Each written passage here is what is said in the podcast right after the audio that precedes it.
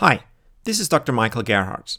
You're listening to the Leaders Light the Path podcast, two minutes twice a week that get you the influence and impact you deserve. First, we had push marketing. Then came pull marketing. We need to go beyond both. Back in the old days, marketing was basically push marketing.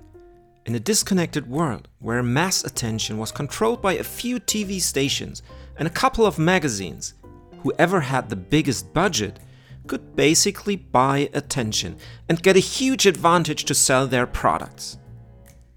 With the rise of the internet, things changed.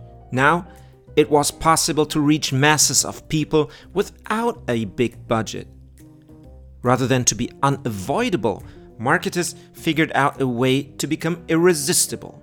They built magnets, traps, and things like scarcity campaigns which customers couldn't resist.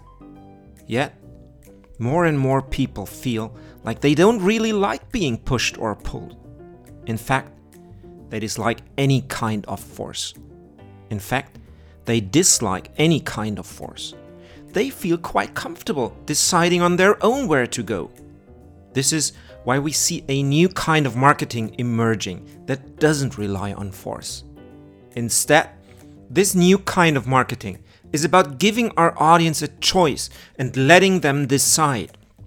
This kind of marketing favors those who deeply understand what matters to their customers. By starting with work that matters and creating relevance, these marketers manage to resonate so strongly with what matters to their audience that customers will want to learn more. And when they do, they will want to buy their product because it will be a perfect match. Rather than pushing or pulling someone, this approach to marketing is about lighting the path. This fall, I'm going to launch a masterclass on it. Visit leaderslightthepath.com slash masterclass to learn more and get notified about the launch.